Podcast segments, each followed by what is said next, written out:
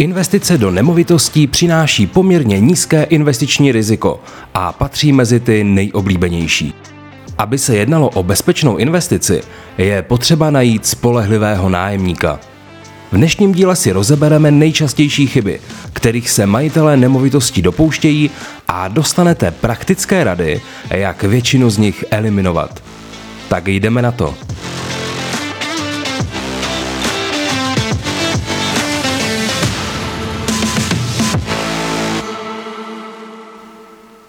Dobrý den, vítám vás u další epizody realitního podcastu v hlavě makléře. V dnešní epizodě se chci trošičku víc podívat na trh nájemního bydlení a to zejména z perspektivy majitelů nemovitostí, tedy respektive pronajímatelů. Investice do nemovitostí patří v České republice mezi jedny mezi jeden z nejoblíbenějších investičních instrumentů. A dává to docela smysl, protože se jedná o sice konzervativní, ale poměrně bezpečnou investici. Když srovnáme například investování na finančních trzích, tak u nemovitostí nedosáhneme možná tak zajímavých procentuálních zisků, protože mám zafixováno, že na akciových trzích se bavíme o v dlouhodobém horizontu průměrném zhodnocení někde mezi 8 až 9% ročně. U těch nemovitostí je to dnes mnohem, mnohem méně. Tady je to opravdu dáno hodně i lokalitou, protože co mám informace od kolegů, tak v Praze je dnes problematické se dostat někde na 3%. Tady u nás v Ostravě se dnes dá v průměru dělat okolo 5%. Nad investováním do nemovitostí je potřeba se koukat zejména takovou dlouhodobou perspektivou protože kromě eh, nějakého ročního zhodnocení, o kterém jsme se před chviličkou bavili, tady máme i vývoj nemovitostí v čase. A historie ukazuje, že i přes určité výkyvy, tak v dlouhodobém horizontu cena nemovitosti roste. Jenom v rychlosti, pokud jste neměli možnost eh, poslouchat některý z posledních dílů mého podcastu, tak eh, aktuální fáze realitního trhu je taková, že eh, nemovit, že realitní trh stagnuje, ceny nemovitostí už jsou v reálném poklesu, bavíme se někde o rozmezi 15 až 30 podle typu lokalit. Tato situace velmi nahrává lidem, kteří se právě chystají do nemovitostí investovat nebo už investují a chtějí přikoupit další nemovitost protože na jednu stranu nám klesají ceny, to znamená, dá se eh, nemovitost pořídit za mnohem lepších podmínek, než tomu bylo třeba rok zpátky. A na tu druhou stranu se velice zásadním způsobem zvýšila poptávka po nájemním bydlení. A ten trh nájemního bydlení momentálně roste. Jak zájmem, tak i cenami. Nicméně, dneska se nechci úplně věnovat eh, smyslu investování do nemovitostí, ale spíše se na to podívat velice prakticky, protože existují eh, dvě skupiny lidí. Ta první, která nemovitosti pronajímá, a pronajímá třeba dlouhodobě a je to pro ně velmi pozitivní zkušenost. Potom je druhá skupina lidí, která má s pronájmem nemovitosti velmi negativní zkušenosti. A zažil jsem klienty, kteří mi říkali, že vyzkoušeli jsme to, ale už nikdy více. V drtivé většině to všechno stojí a padá na tom, jak spolehlivého dokážete najít nájemníka. Osobně ročně pronajmu okolo 50 bytů, což znamená, že se během roku potkám s několika stovkami potenciálních zájemců, a troufám si říci, že v tomto ohledu už se mi podařilo trošičku vypilovat know-how. A nejenom co se týká hledání ideálních nájemců, ale i vlastně celého obchodního procesu, i toho, jakým způsobem jsou koncipovány nájemní smlouvy a jak se s nájemníkem pracuje v průběhu celého toho nájemního vztahu. Takže dnešní díl bude praktický a podstatnou část svého know-how vám teď odhalím.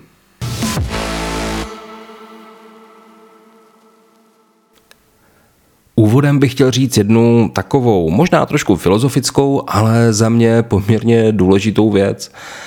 A to, jak toto všechno vlastně vnímat.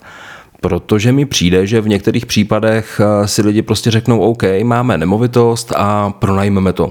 nějak to dopadne a tím to hasne.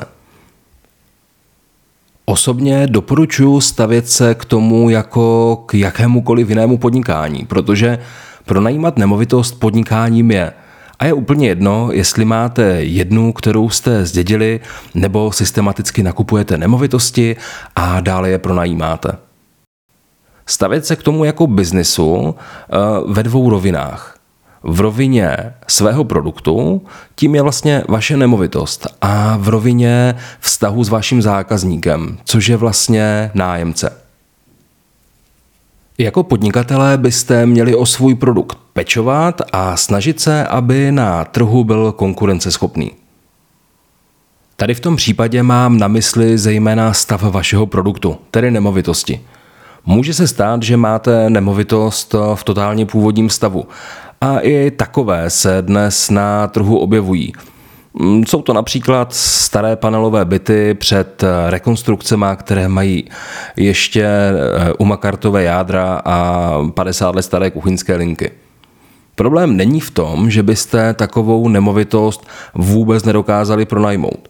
Problémem je spíš to, že velmi těžko budete oslovovat takovou tu cílovou skupinu, po které vlastně většina z majitelů nemovitosti touží. Jsou to bonitní klienti, kteří budou spolehliví, řádně platící a nebudou mít problém vlastně zaplatit adekvátní tržní nájemné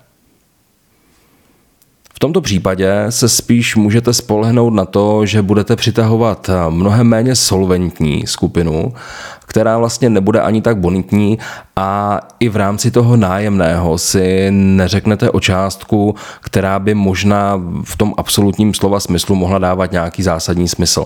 Prostě budete muset na tom trhu útočit s cenou a budete prostě přitahovat lidi, kteří nebudou až tak moc řešit kvalitu bydlení, ale spíše některou ze svých složitých životních situací. Pokud je to jenom trošku možné, snažte se vaší nemovitost udržovat ve slušné kondici a neznamená to nutně, že musíte dělat eh, rekonstrukce za vyšší stovky tisíc korun. Dneska se dá byt udělat, nebo dneska se dá udělat rekonstrukce bytu s velmi slušným poměrem ceny a výkonu a v ten moment už se dostáváme do úplně jiné kategorie eh, potenciálních nájemců. Tím druhým aspektem, proč se k tomu stavit jako k podnikání, je uvědomit si, že váš nájemce rovná se obchodní partner. A každý podnikatel se svými obchodními partnery rozvíjí a udržuje dobré vztahy. Pro mě osobně to třeba znamená nedívat se na vašeho nájemníka pouze jako na zdroj příjmu nebo na potenciální zdroj budoucích problémů. V momentě, kdy budete s nájemníkem systematicky a dlouhodobě udržovat vztahy, tak se to velmi pozitivně na tom vašem biznise projeví. A to třeba i v dlouhodobosti, v dlouhodobosti nájmu nebo ve spolehlivosti nájemníka. Protože v momentě, kdy s ním budete mít vybudovaný vztah na lidské úrovni, tak eh, předejdete docela zásadnímu množství problémů. A o tom se budeme bavit ještě o kousek dále.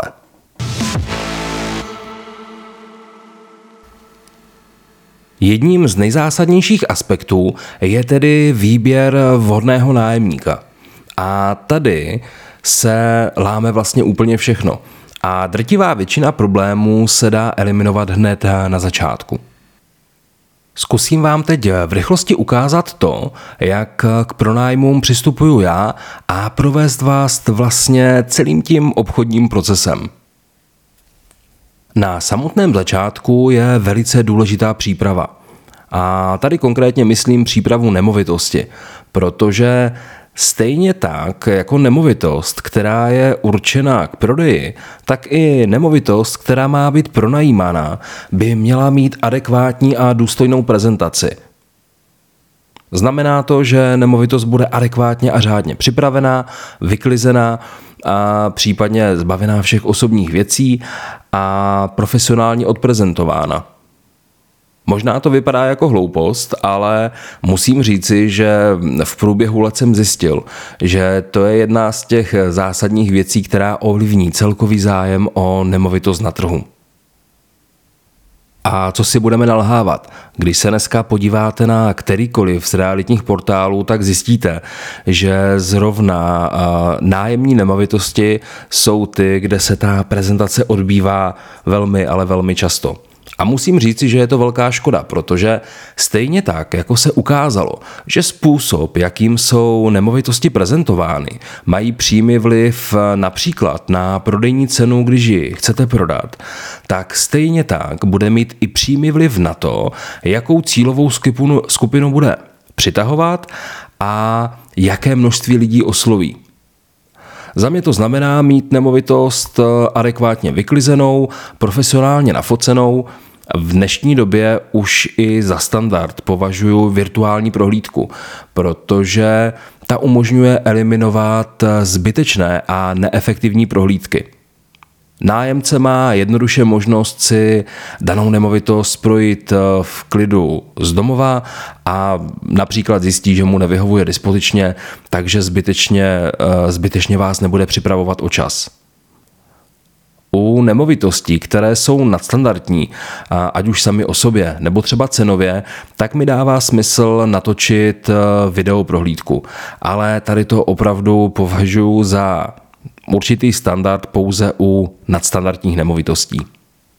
Hodně důležité je, kde se nemovitost inzeruje, protože pořád mám pocit, že spousta lidí vnímá, že nájem je z obchodního hlediska eh, něco méně ceného.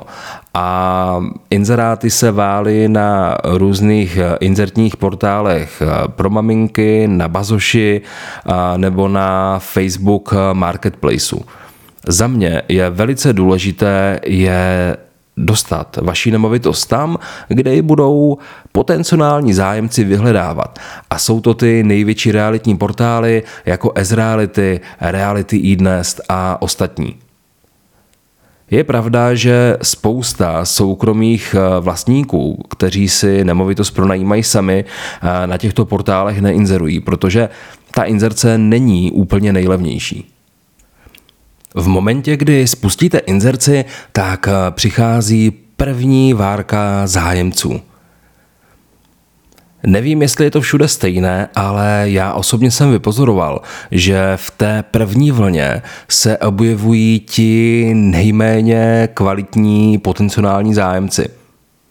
Možná je to nějaké specifikum Ostravska a poslední doby, ale po těch eh, stovkách, možná už eh, tisíci telefonátů, tak člověk nějakým způsobem odhadne, kdo stojí na druhé straně. A možná je to dáno i tím, že toto jsou lidé, kteří bývají často v těžkých životních situacích a potřebují se poměrně často stěhovat. Pro ně z ryze praktických důvodů. Než vůbec dojde k tomu, že si se zájemcem domluvím osobní prohlídku na nemovitosti, tak vyžaduji, aby mi vyplnil krátký dotazník, který mu posílám e-mailem. Jedná se o poměrně jednoduchý dokument, který je uložený eh, v prostředí Google, eh, v Google formulářích. A má takové dva zásadní významy. Tím prvním je, eh, že ten člověk musí o sobě poskytnout mnohem více informací. To znamená, já potřebuji vědět, jaké má záměry s tou konkrétní danou nemovitostí jak dlouho by zde chtěl zůstat, kolik členů, jestli má rodinu, kolik lidí by v tom nájmu mělo žít, jestli mají případně domácí mazlíčky. A dále mě zajímá, jak jsou na tom bonitně. To znamená, kde pracují, jaký mají orientační hrubý příjem a mají možnost majitelům zanechat osobní vzkaz.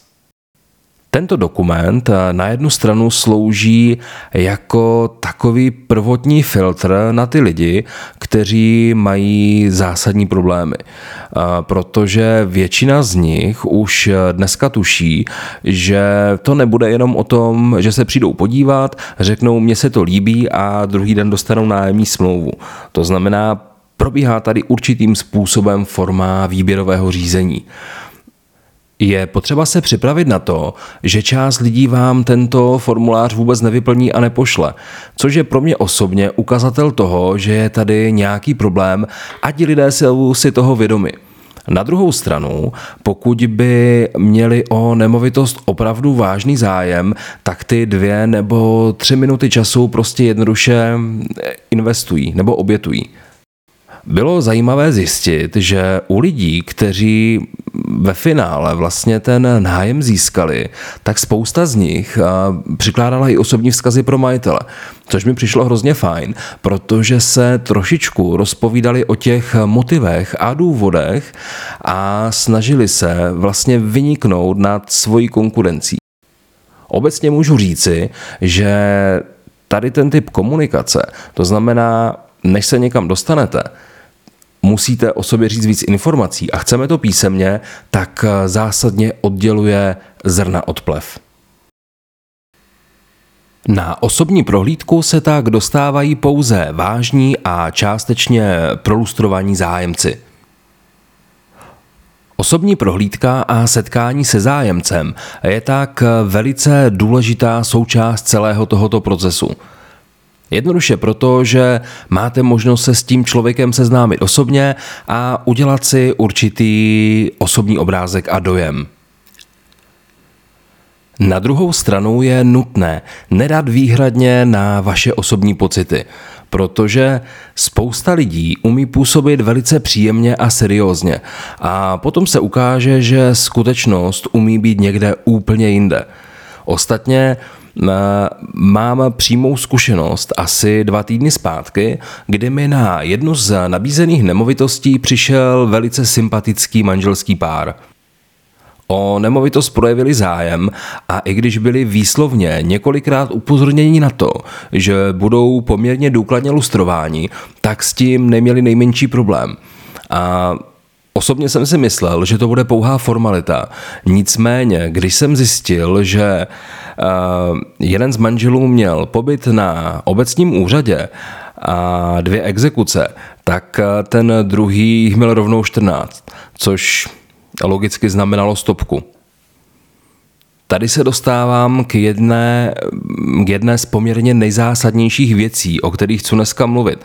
A to je to, že každého zájemce je potřeba bez rozdílu důkladně prolustrovat. U mě to znamená projít minimálně insolvenční rejstřík, který je veřejně dostupný. Stačí, když si do Google zadáte insolvenční rejstřík, ono vás to v klidu zavede na justici. Jedná se o výbornou věc v tom, že to není, že žádný z těch dotazů do tohoto rejstříku neprobíhá placenou formou. Takže můžete poměrně jednoduše na základě jména, příjmení a data narození zjistit, jestli náhodou člověk neprošel třeba osobním bankrotem. A to i s nějakou historií zpětně. Další věc, kterou je potřeba prověřit, jsou aktuální exekuce. Tady už se jedná o placenou záležitost, kdy se dá nahlédnout do exekučního rejstříku, který najdete na adrese www.ceecr.cz. Jedná se o centrální evidenci exekucí, kterou vede přímo exekutorská komora, takže není to databáze nějakého soukromého subjektu. Každý z těch eh, dotazů je spoplatněn částkou okolo 60 korun a myslím si, že to není až tak zásadní investice na to, abyste zjistili, jestli před sebou máte opravdu někoho, kdo vám nelže a je potenciálně spolehlivý.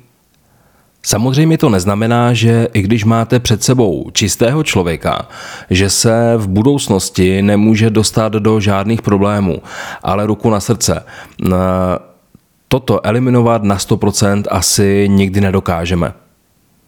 Dokážu si představit, že by se v některých případech mohlo vyžadovat po zájemcích doložit třeba výpis z bankovních rejstříků, který se dá sehnat na www.brky.cz, ale ještě jsem se v praxi s tím nesetkal, že by toto někdo po někom vyžadoval a nejsem si jistý, jestli toto náhodou už není zahranou s eh, ochranou osobních údajů. Nicméně je potřeba si uvědomit, že prověřování exekucí a insolvencí je poměrně zásadní věc, na kterou ale dnes spousta majitelů nemyslí A řekl bych, že i spousta kolegů toto přehlíží. Jednoduše se spokojí s tím, že mají zájemce a hotový obchod.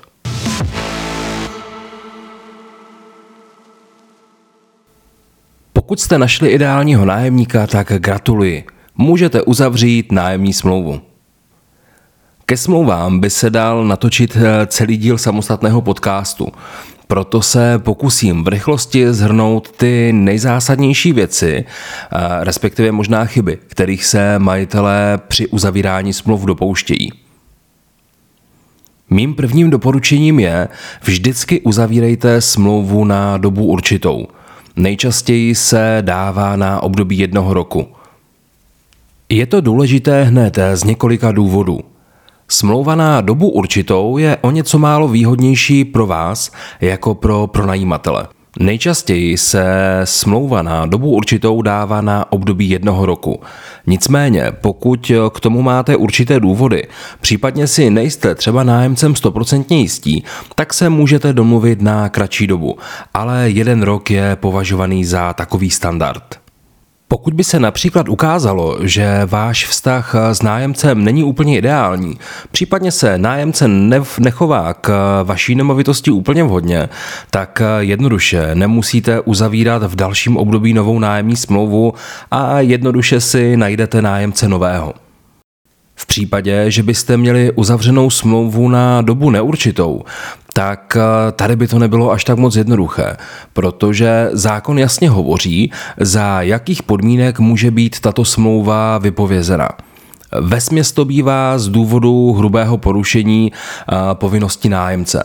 To znamená, musel by být minimálně tři měsíce v prodlení s placením nájmu, případně eh, prokazatelně nemovitost devastovat, nebo by tady museli nastat jiné zákonné důvody.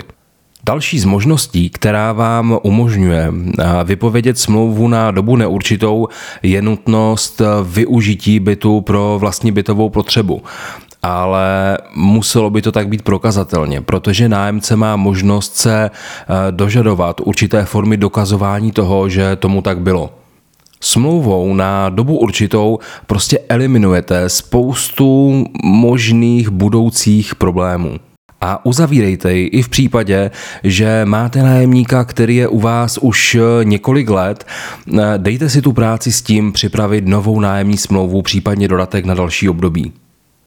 Pokud byste na to zapomněli, tak na to za vás myslí občanský zákoník, který říká, že i v momentě, kdy nepodepíšete novou smlouvu, a nájemník po skončení smluvního vztahu nemovitost obývá minimálně další tři měsíce, tak se považuje smlouva za automaticky prodlouženou. Častým nešvarem, se kterým se setkávám u některých majitelů, je to, že si eh, vytváří smlouvy, které jsou tak trošičku v rozporu s občanským zákonníkem. Například si tam dají klauzuly, že si nájemce nemůže zřídit eh, na adrese trvalý pobyt. Případně, že nemůžou mít domácí mazlíčky. Na toto opravdu občanský zákonník myslí a vy nemáte možnost eh, toto nájemcům nějakým způsobem zakazovat. To znamená, i pokud si podobnou klauzuli do smlouvy dáte, tak eh, tato klauzule se ve smlouvě stává neplatnou. Nikoli celá nájemní smlouva, pouze ustanovení, která jsou v rozporu s občanským zákonníkem. Co se týče domácích mazlíčků, tak eh, tady máte trošičku jiné možnosti. Eh, pokud se obáváte toho, že bude mít eh, nájemník třeba velkého psa, který by mohl v bytě něco poškodit, tak, jak už jsem říkal, zakázat mu ho nemůžete, ale můžete se dohodnout třeba na mírně zvýšeném nájemném, které by mohlo v budoucnu eliminovat případnou opravu škod. Dalším zásadním rozdílem mezi smlouvou na dobu určitou a neurčitou je možnost zvýšování nájmu v dalším období. Jednoduše řečeno, smlouva na dobu určitou končí určitým datem a novou smlouvu můžete dát nájemci za nových podmínek. To se týče i ceny u smluv, které jsou uzavírány na dobu neurčitou, tak máte možnost zvýšit nájemné maximálně o 20% a to za poslední tři roky. Což zejména v dnešní době, kdy za A máme poměrně zásadní inflaci a za B trh nájemního bydlení stoupá, tak je poměrně neefektivní řešení. Tímto způsobem se budete připravovat o potenciální zisky. Nájemním smlouvám obecně ještě pár rychlých typů. Nesnažte se vymýšlet smlouvu, která by byla v zásadním rozporu s občanským zákonníkem.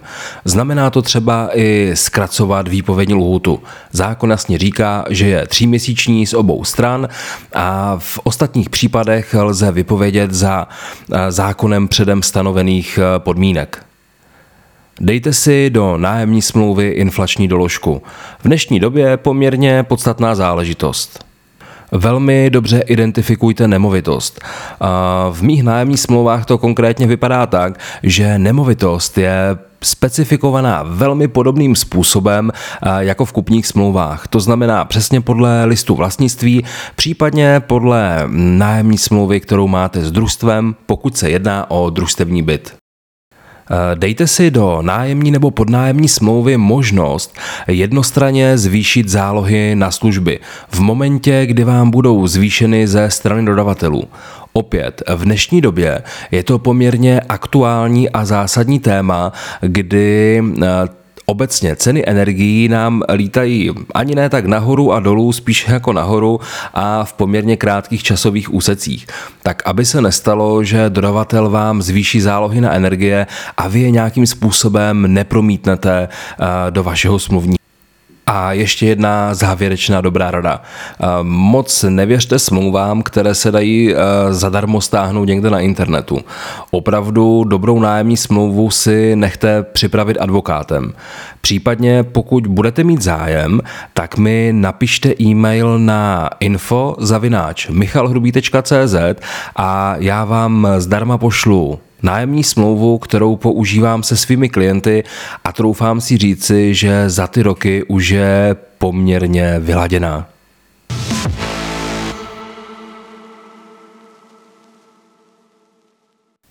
Další z chyb, se kterou se u majitelů často setkávám, je nepochopení skladby nájemného a záloh na službu. Tady třeba typicky patří špatné účtování fondu oprav, kdy některá část majitelů ho chápe jako položku, kterou můžou vyučtovávat jako službu a celý tento náklad přenáší na nájemníky, což je zásadně špatně. Tady se navíc do budoucna vystavujete i riziku toho, že po vás může nájemník chtít zpětně tuto položku doplatit. Fond oprav je něco, co je vaše nákladová položka.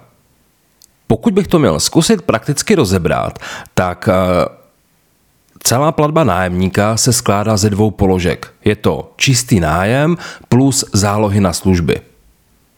Konkrétně fond oprav musíte chápat jako něco, co je vaše nákladová položka – to znamená, pokud máme čisté nájemné bez záloh na služby 15 000 korun a fond oprav je, dejme tomu, 2000 korun, tak to znamená, že můžete počítat s čistým ziskem 13 000 korun. Samozřejmě budou tady ještě některé drobné položky eh, typu odměny výboru SV a tak dále, které uštovat nemůžete, ale je potřeba pochopit, že toto je něco, co jde prostě za váma. Služby jsou eh, zjednodušeně řečeno všechny záležitosti, které se jednou ročně zúčtovávají. Typicky tady patří záloha na vytápění bytu, záloha na teplou a nebo studenou vodu, mm, plus například třeba záloha na výtahy a osvětlení společných prostor. Tady k tomu bych měl jednu důležitou poznámku – všechny zálohy jsou vlastně položky, které se vyučtovávají na základně reálných spotřeb eh, nejčastěji jednou za rok. To znamená, že nájemník vám na základě nájemní smlouvy, kromě čistého nájmu, eh, bude platit i zálohy na služby, které doporučuji nastavit tak, aby co nejvíce odrážely možnou reálnou spotřebu. Tady bude opravdu záviset na počtu osob, které budou v dané nemovitosti bydlet. Pokud už máte s pronajímaním bytu zkušenosti, tak asi jste schopni na základě minulých spotřeb odhadnout, jak ideálně ty nové nastavit. Pokud ne, zkuste si nechat poradit u vaší správcovské firmy nebo třeba u SVJčka. Důležité je, abyste zálohy, které vám bude platit nájemník, ve stejné výši odváděli eh, buď na SVJ přímo nebo na účet správcovské firmy. Jednoduše proto, aby nedocházelo k tomu, že v momentě, kdy se bude dělat roční zúčtování, tak v tom budete mít chaos a zásadní rozkol mezi tím, co vám zaplatil nájemce a mezi tím, co po vás chcou dodavatele jednotlivých služeb. Pokud tedy budete mít nastaveno, že za vytápění bytu vám budou každý měsíc platit 12 korun, tak stejně si to nechte nastavit u společenství vlastníků. A tak samo u všech ostatních jednotlivých položek. Důležité je chápat, že Toto jsou peníze, které sice nájemník platí vám na účet, ale nejsou vaše. Jednoduše proto, že On si platí zálohy na svou vlastní spotřebu, která bude jednou za rok vyučtována podle té opravdu reálné a skutečné. Nájemní smlouva by měla myslet na to, že vy máte povinnosti vůči sobě započítávat ehm, veškeré pohledávky, to znamená i v rámci záloh na služby. Pokud eh, vzniknou nedoplatky, máte možnost je nárokovat po nájemníkovi. Naopak, pokud nájemníkovi vzniknou přeplatky na zálohách na služby, tak vy jste povinni mu tyto přeplatky vrátit zpátky.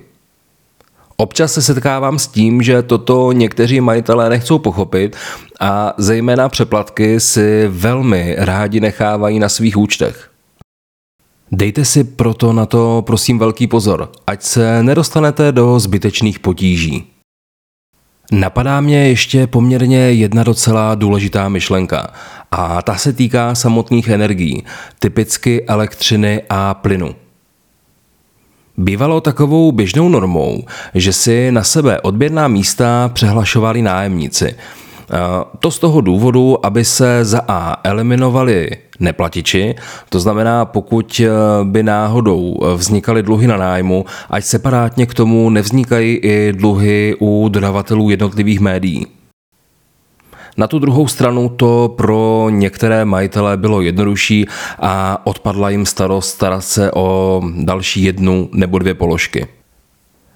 V dnešní době už nad tím přemýšlím trošičku jinak, protože zejména díky tomu, co se děje na energetickém trhu, tak eh, v některých případech může dávat smysl, aby si majitelé odběrná místa nechali napsána sami na sebe. Eh, minimálně v těch případech, kdy mají ještě výhodné fixace z minulých období a nehrozí třeba v následujícím roce nebo dvou eh, zásadní zvyšování. Pokud fixace nemáte, tak nejspíš se dneska budeme bavit o tom, že se všichni budeme pohybovat na úrovni nějakého cenového stropu, který určila česká vláda. Takže tady asi není úplně důležité eh, to řešit nějak jinak. Nicméně, pokud eh, máte výhodnější smlouvu na dodávku energií, tak bych eh, spíš doporučil si ty smlouvy nechat napsány sami na sebe s tím, že vám nájemci budou eh, ty položky hradit tak, jak je máte dneska nastaveny.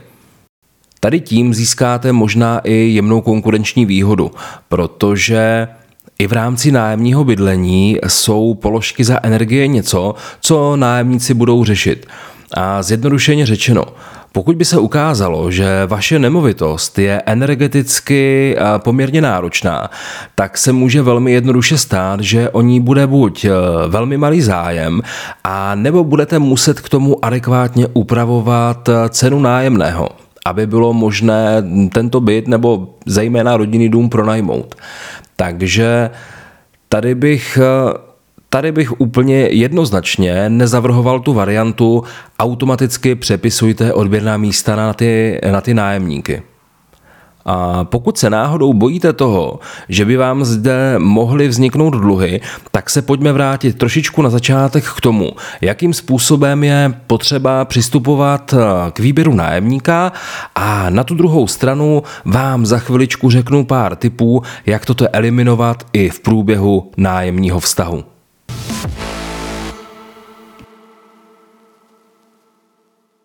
A tady k tomu se váže moje předposlední a taky velmi důležitá rada.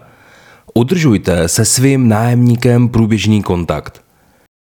Možná to zní jako hloupost, ale musím se přiznat, že moje zkušenost je taková, že většina pronajímatelů se s nájemníkem vidí na začátku, kdy uzavírají nájemní smlouvu a potom možná ke konci období, kdy uzavírají smlouvu na další rok. A to si myslím, že je poměrně zásadní chyba a je to i škoda. Někdy na začátku tohoto dílu jsem vám říkal, že k pronajímání nemovitostí je potřeba přistupovat jako k podnikání a k tomu patří i udržování vztahu s vaším klientem. Moje doporučení je buďte v pravidelném kontaktu.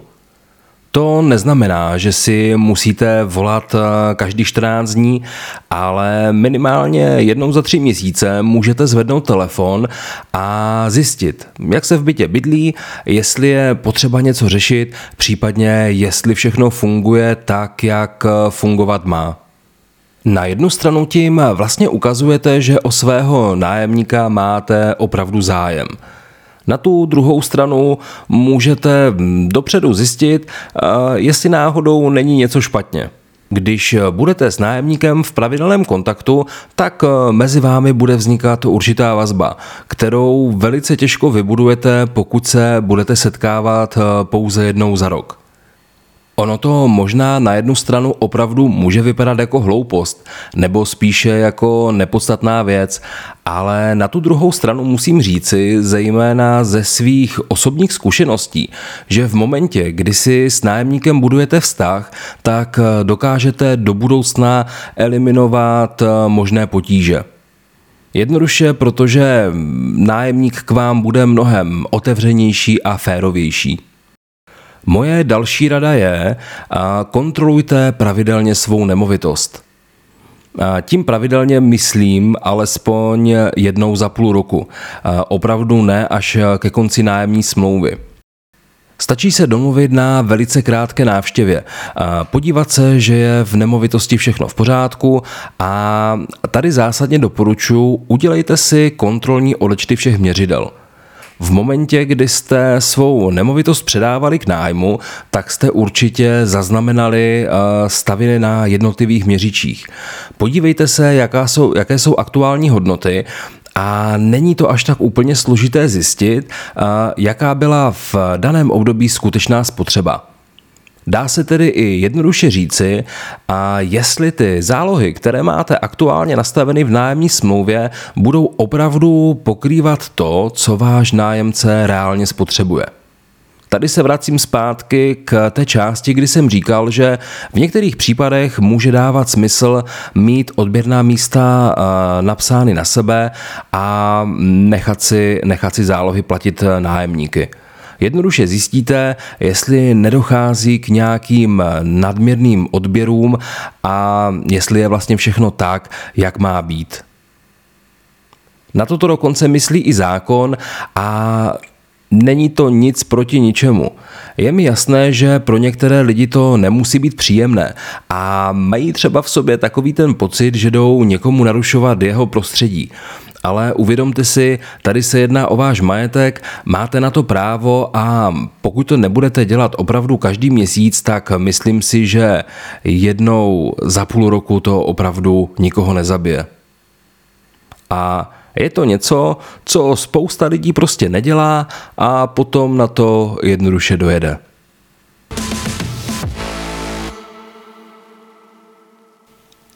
Dnešní díl je skoro u konce a moje poslední rada možná nebude úplně radou, ale spíš takovým zamýšlením. A to je, když si v rychlosti eh, projedeme nebo zhrneme to, o čem jsme se tady dneska bavili, tak mi opravdu dává smysl, abyste vedle sebe měli někoho, kdo vám s tím vším pomůže. Protože pokud bychom řekli, že odměna makléřů u prodeje nemovitostí může být pro spoustu lidí poměrně diskutabilní záležitostí, tak za mě profesionální služba pro nájmu realitního makléře, který pro vás de facto zajistí to všechno, o čem jsme tady eh, dneska hovořili, tak je v rámci poměru cena a výkon něco, co se vám zásadním způsobem vyplatí. Protože v drtivé většině případů, v drtivé většině případů se dneska můžeme bavit o tom, že budete platit odměnu ve výši zhruba jednoho měsíčního nájmu.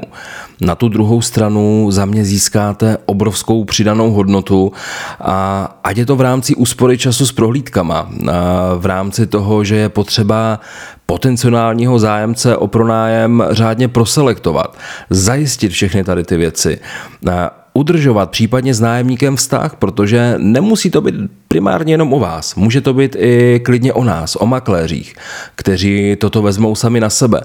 Tak eh, ty peníze, které za to zaplatíte, tak si myslím, že se velice brzo vrátí, protože průměrná životnost kvalitního nájemníka je někdy v průměru mezi dvěmi až třemi lety. To znamená, když tyto peníze rozpočítáte na to období, tak se jedná za mě opravdu o relativně zanedbatelnou položku.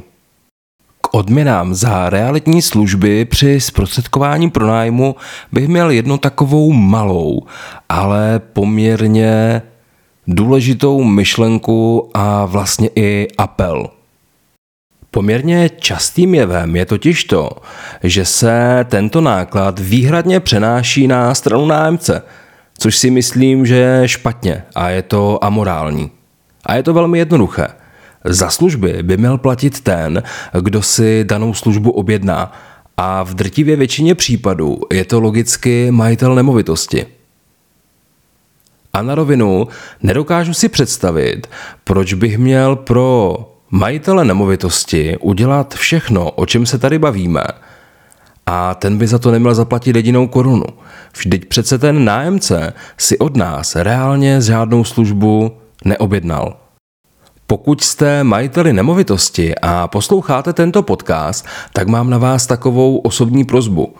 Zkuste nad tím prosím trošičku přemýšlet, protože za mě Buď se vydejte cestou, že si celý pronájem zajistíte sami a je to naprosto v pořádku a legitimní.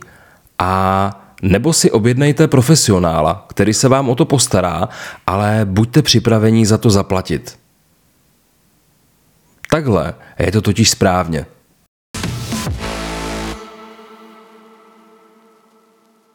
Do dnešního dílu už toho asi více nedostanu. A děkuji, že jste došli až sem. Pokud ještě stále posloucháte, tak mám pro vás takový malý bonus.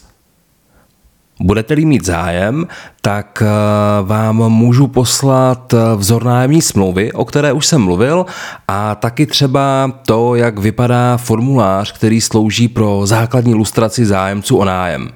Stačí, když mi pošlete e-mail na info zavináč michalhrubý.cz. Dneska už je to vážně všechno.